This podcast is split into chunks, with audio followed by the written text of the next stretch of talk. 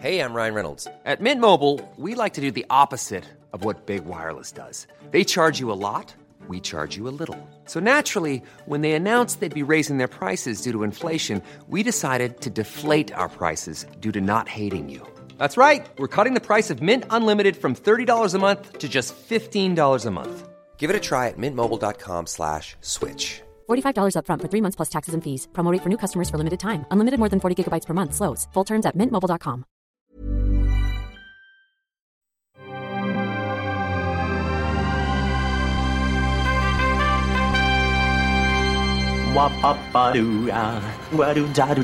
Steven, arrête s'il te plaît, j'ai jamais pu encadrer Michel Legrand. Salut c'est nos ciné, votre rendez-vous avec le cinéma présentement décliné sous sa forme Extra Ball, notre petite sortie de route raccourcie mais savoureuse tout de même qui nous permet de prendre le temps d'aborder une sortie au cinéma ou en Blu-ray comme on va le faire là tout de suite en causant de Cops and Robbers d'Alex Chung qui sort chez Spectrum Films dans une très belle édition dont on va parler avec mes camarades Arnaud Bordas, salut Arnaud, Salut Thomas. et Stéphane Moïsaki, salut Stéphane. Salut Thomas. C'est nos ciné Extra Ball spécial Cops and Robbers et c'est parti. Un amalgame entre la coquetterie et la classe. Tu es fou. Enfin, si ça te plaît. Cops and Robbers 1979 à l'origine, c'est signé par le réalisateur hongkongais, je l'ai dit, Alex Chung. Ça nous raconte la traque de cambrioleurs par un groupe de policiers déterminés. Et c'est une belle découverte pour nous tous, c'est ce qu'on peut dire Arnaud. Ouais, tout à fait. C'est vrai que les- bah, c'est le, le film d'un d'un réalisateur qui s'appelle Alex Chung et euh, qui a fait partie un petit peu de la ce qu'on a appelé la nouvelle vague hongkongaise qui en gros s'est échelonnée entre la fin des années 70 et le début des années 80 et alors euh, qu'est-ce que c'était que cette nouvelle vague? C'était des gens euh, euh, comme Alex Chung comme euh, la réalisatrice Anne Hui euh, comme Tsui Hark aussi qui vient de là. C'était des gens qui avaient euh, beaucoup bossé à la télé euh, précédemment. Alors il faut, resituer un peu le contexte de- de- de- du cinéma hongkongais de cette époque-là dans les années 70 jusqu'aux années 70 on va dire le cinéma hongkongais, euh, le cinéma, hein, je parle, hein, Oui. euh, c'était un, cinéma qui donnait essentiellement des, des drames en costume, euh, des opéras, euh, des choses comme ça, des projets assez prestigieux. Quoi. Et on n'avait pas beaucoup, par exemple, de, de, de polar ou de choses comme ça. Et en fait, la télé s'était accaparé ça. Et donc, toute cette jeune génération de réalisateurs ont fait des polars à la télé, souvent avec des choses qu'on voyait pas au cinéma, c'est-à-dire avec un, un univers social, euh, bon, auquel le genre du polar prête le flanc en général, Oui. mais un univers social assez marqué, voire même des fois euh, où ça dérivait vers la chronique sociale un petit peu. Et ils ont fait leurs armes là-dedans, quoi, tous ces, ces jeunes réalisateurs. Et en fait, voilà, on arrive à la fin des années 70 où ils commencent à investir le cinéma. Alors c'est une période un peu aussi spéciale parce que c'est la période où on commence à parler de la rétrocession qui va arriver en 97. Et donc les, les, les films se font, euh, euh, je crois que les, les premières tractations, il me semble, c'est vers 1980 si je dis pas de bêtises. Donc dans cette période-là, il y a une période un peu d'incertitude euh, sociale à Hong Kong et les films se font dans... Il y a, il y a beaucoup de films contestataires. Oui. Euh, On sent très bien l'angoisse euh, voilà, ouais, a- hongkongais a- de voir la mainland China se rapprocher. bah, je crois que c'est l'enfer des armes qui a été Oui, notamment, de, ouais. de qui a été totalement euh, euh, censuré à l'époque. Mhm. hein. Et donc il y a, il y a- les réalisateurs, il y, avait un, comme ça un esprit un peu contestataire ou en tout cas qui visait à décrire la société parce qu'ils sentaient arriver ce, bientôt la, la, la mainmise de la Chine qui allait reprendre le, le pouvoir. Et donc voilà, et ça donnait cette, cette, euh, génération de réalisateurs qui ont fait des films donc comme ce Cops and Robbers d'Alex Chung, qui est un réalisateur assez euh, méconnu hein, en Oui. Europe parce que ces films n'ont hélas pas euh, atteint nos, nos rivages, hein, contrairement à ceux des, des- des autres réalisateurs que j'ai cités, où on peut même citer euh, Kirk Wong qui allait dans la, au tout début des années 80 réaliser son premier film. Voilà, tout ça, c'est des réalisateurs qu'on connaît, qui de- depuis 20, 30 ans, Mm. qui, ont, qui ont eu leur film distribué en France. Et, et Alex Chung, non, je, je crois que Cops and Robbers, mais c'est même pas sûr, parce que je suis même pas si au final il a fait partie de la programmation. Il y a quelques années, il était passé au Forum des images. Euh, mais c'est voilà, il n'y a, jamais eu de DVD, euh, rien, euh, c'est pas passé à la télé. euh. moi, je me rappelle pas avoir su. Je sais que Dionnet, à l'époque, dans les années 90, dans, dans son cinéma de quartier, Jean-Pierre Donnet sur Canal+, il a fait découvrir beaucoup de polars hongkongais. Il me semble pas que ça soit passé à cette époque-là.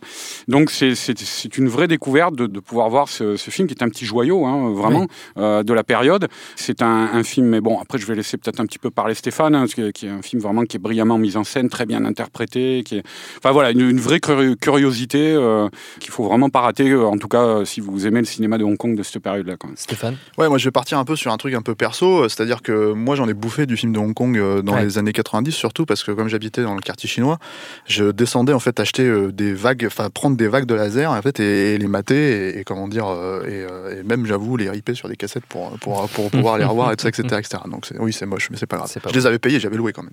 Oui. Et, euh, et en fait j'en ai bouffé et celui-là je suis jamais tombé dessus. Et c'est vrai que le voir aujourd'hui en fait c'est tombé sur euh, bah, le proto-polar hongkongais en fait de, de, de cette période-là quoi, c'est-à-dire euh, Arnaud a cité Kong, on peut aussi citer Ringo Lam, euh, qui faisait en fait euh, des, euh, des films comme The Big Hit, comme euh, comme euh, Organized Crime and the Triad Bureau, et en fait qui sont des qui sont pas forcément des films qui sont construits plus ou moins de la même manière, mais qui en fait sont euh, des films qui sont euh, vraiment une, une espèce de, de, de plongée en fait dans le fonctionnement de la police euh, à Hong Kong, euh, dans la façon là en l'occurrence dans celui-là il y a un truc aussi qui est très très étonnant, c'est euh, Oui, montrer t'as- tu cites au CTB, mais euh, effectivement, Ouais. on pense beaucoup à ce film-là. hein, Oui, oui, mais euh, il y avait Big Hit aussi. euh, euh, Il y avait, enfin, euh, là je parle vraiment du, du, euh, du euh, comment, je, Ringo Lam, si je dis pas de conneries, ouais, Mm. de, de 88. Et en fait, euh, et non pas le Cœur Kong de 98, qui est le film américain, euh, qui est son premier film américain, mais, euh, Mm. mais euh, et qui était sorti chez HK, donc euh, c'est le, le Big Hit de 88. je fais, mais on s'y retrouve. Hein. Euh, Ça ressemble au sketch des inconnus. exactement, Sur, le- ouais. sur la radio jazz. Ouais, et, et en fait, le, le, bah voilà, en fait, moi, je, je pense pas que ce soit peut-être le premier film, le premier polar hongkongais de cette trempe-là, mais en tout cas, ça ressemble à ce, ce- ça, Oui. en fait, ce proto. En tout cas, pour moi, c'est une découverte. Je le découvre comme ça. Et ce qui est assez euh, fascinant, en fait, c'est de voir à quel point il y a une vraie, à la fois, en fait, euh, un vrai naturalisme dans la façon d'aborder euh, tous ces, tous ces euh, éléments-là, c'est-à-dire euh, le fonctionnement des flics, leur rapport avec, avec leur petit ami, par exemple, euh, Leur rapport entre eux. leur rapport entre eux, leur rapport avec leurs gosses. En fait, Mm. le film, il s'ouvre littéralement sur des gosses qui jouent Oui, aux flics et, et- et Au- aux flics aux et aux, gendarmes et aux voleurs, ouais, aux gendarmes qui et est aux le- voleurs, qui est le titre du du film, film. quoi. Et en même temps, montrer comment finalement, par des bribes de dialogue comme ça et de, de petites scénettes, euh, bah, le- les, les Hongkongais supportent pas les flics euh, Ouais. et leurs méthodes, et etc., etc. Donc, tu as tout un tas de trucs comme ça avec, euh, avec une vraie liberté de ton qui est assez surprenante. Il y a notamment euh, il y a un braquage en fait qui arrive euh, au milieu du film Oui. où, les, où les types portent des masques, mais c'est des masques de fantômes chinois. Et en fait, ce qui est assez théâtre, génial, ouais. de théâtre, voilà. Et en fait, ce qui est assez génial, c'est qu'ils rentrent dedans et t'as as carrément un, un- un moment qui est hilarant, hein, euh, euh, où, euh, où euh, ils défoncent une porte et t'as la- t'as l'employé de banque qui, qui se met à hurler. Et les mecs disent c'est un braquage. Enfin, son patron lui dit c'est un braquage. Elle fait j'ai cru que j'avais vu un fantôme. mais vraiment, c'est joué sérieusement, mais c'est C'est- c'est un, c'est Ouais, un t'as- gag. et t'as son collègue qui la regarde, genre, mais qui est en train de dire, mais Voilà.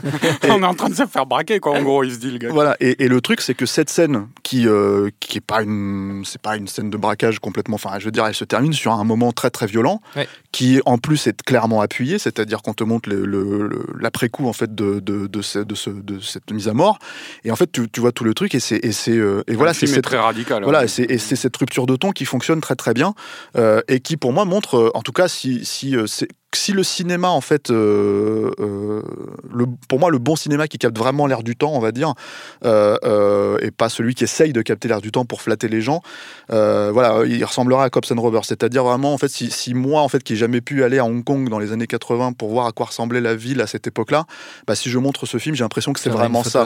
Voilà, c'est ça. C'est les bornes d'arcade pouilleuses, les mecs qui traînent un peu un peu malsains, tous ces trucs-là. Et c'est en même temps à la fois, alors c'est-à-dire il y a cette- ce naturalisme en fait qui est là.